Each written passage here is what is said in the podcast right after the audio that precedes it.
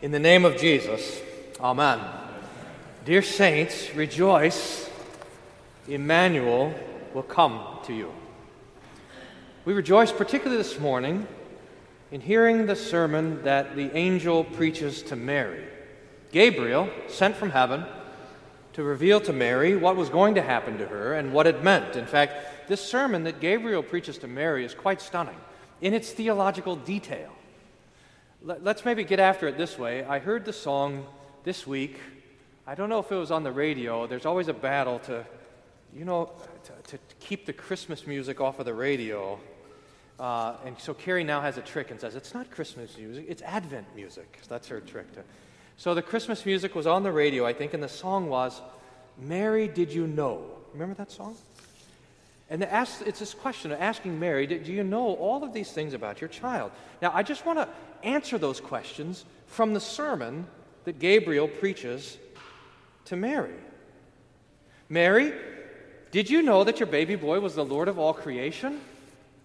Yep. That's what the angel said, the Son of the Most High. Did you know that your baby boy would one day rule the nations? Yeah, I knew that too. In fact, that he would sit on the throne and rule the nations and that his kingdom would be forever. Did you know that your baby boy was heaven's perfect lamb? Yep, I heard about that too. The sleeping child you're holding is the great I am. I knew that also. Mary, did you know that your baby boy would one day walk on water? That's a new one. the angel didn't mention that. But maybe, Mary, did you know that your baby boy would save our sons and daughters? In fact, that yes, he would be the redeemer of the whole world. Did you know that your baby boy has come to make you new? Yes. Because not only is Jesus promised, but the grace that he delivers is promised as well. This child that you delivered will soon deliver you? Yes, that too.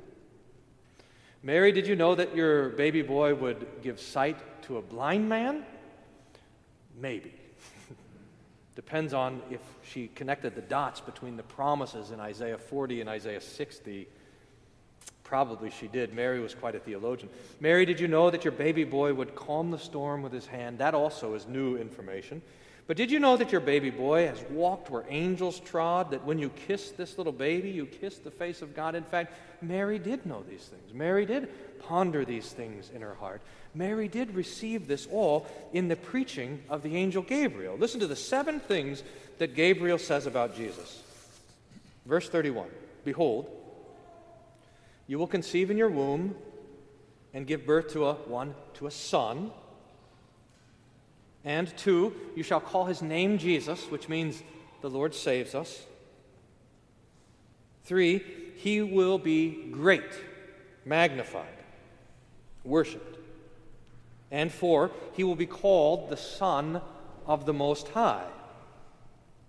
Five, the Lord God will give him the throne of his father David. That's what we heard about in the 2 Samuel 7 passage in Psalm 85. The Lord will give to him the throne of his father David, and six, he will reign over the house of Jacob forever. And even more, seven, there will be no end to his kingdom.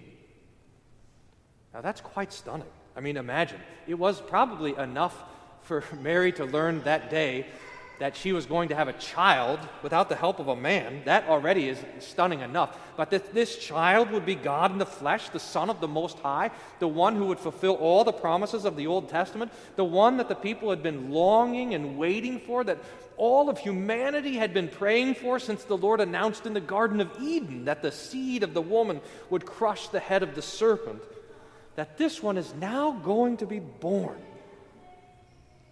Jesus the Christ, God in the flesh, uh, God in our flesh, to save us and to redeem us. It's really qu- quite stunning.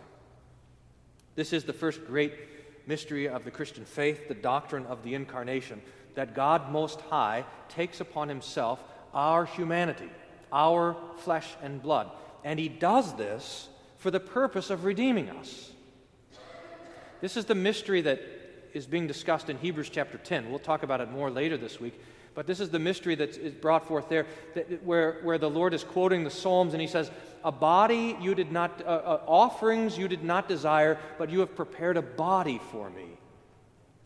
In other words, all the blood of bulls and goats sacrificed on Old Testament altars were not enough. There was needed a sacrifice greater, holier, more wonderful. And that sacrifice is the body and blood of Jesus.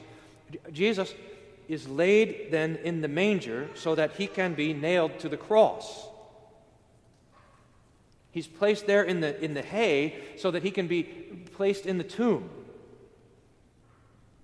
He's given a body and given our own flesh and blood so that he would have something to pour out for, our, for the price of our redemption, for our salvation, so that his birth is, is connected directly to his death and to his resurrection.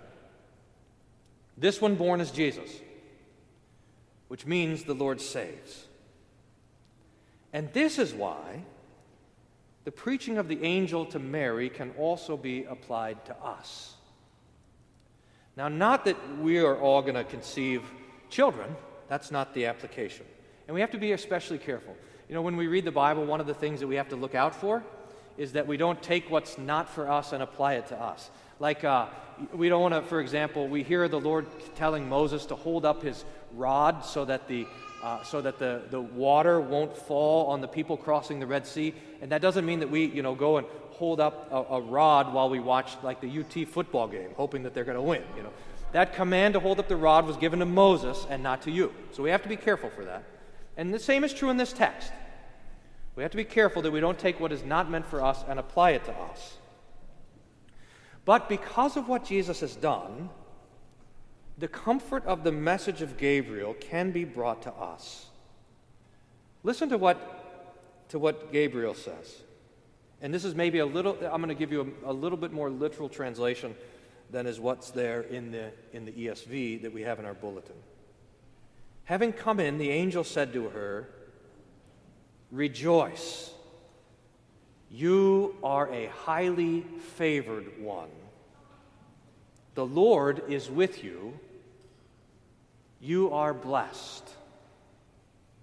And then later, verse 30 don't be afraid. You have found favor with God. I think in those five things that the angel says to Mary, we will find comfort. Now, I don't, I don't know how you're feeling. I don't know how this Christmas is sneaking up on you. If you're happy and full of joy, or if you're sad, or if you're mourning, or if you're afraid. I was reading uh, this great little text from Martin Luther this week on his introduction to the Psalms, and he said that the, the human heart is like a boat out to sea, and it's blown by four different winds.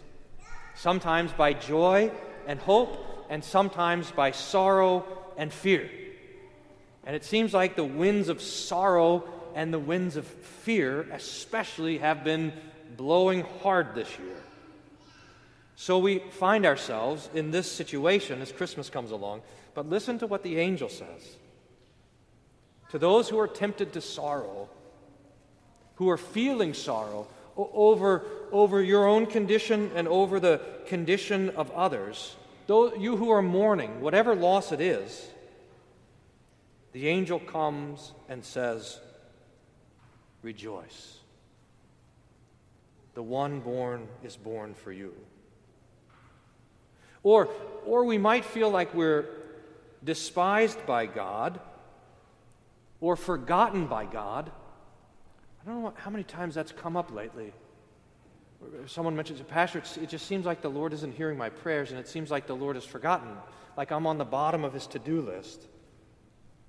But listen to what the angel says You are highly favored by the Lord. Or for those who feel like we're abandoned by God, like God has just turned his back on us altogether, like he's forsaken us, listen to what the angel says to you The Lord is with you. In fact, that's the, the second name given to Jesus by the angels Emmanuel, God with us.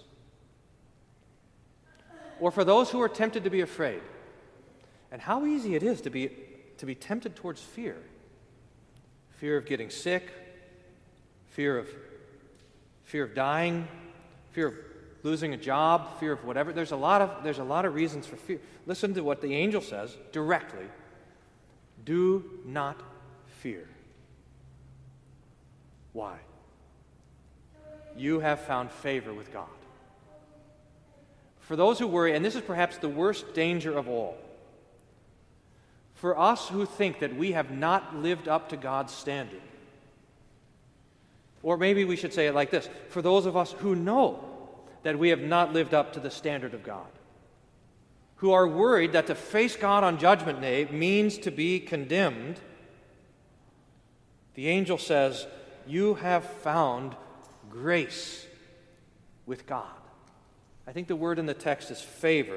It's better to say, You have found grace with God. Undeserved, unearned, un, uh, uh, you, you can't pay it back. You have found the smile of God because of what Christ has done. So, in the midst of all, in the midst of all these troubles, the angel comes and he preaches, and we rejoice. Because the one that was conceived in the womb of the Virgin Mary and was born on Christmas Day, the one who was 33 some odd years later nailed to the cross and laid in the tomb, was all of these things. Make no mistake, he was all of these things for you. He is your Jesus, your Savior your hope in the midst of despair, your joy in the midst of sorrow, your, your confidence to stand before God in the midst of despair and doubt. He is all of these things for you. God be praised. Rejoice, you highly favored ones. The Lord is with you. Do not be afraid. Amen. And the peace of God, which passes all understanding, guard your hearts and your minds through Jesus Christ our Lord. Amen.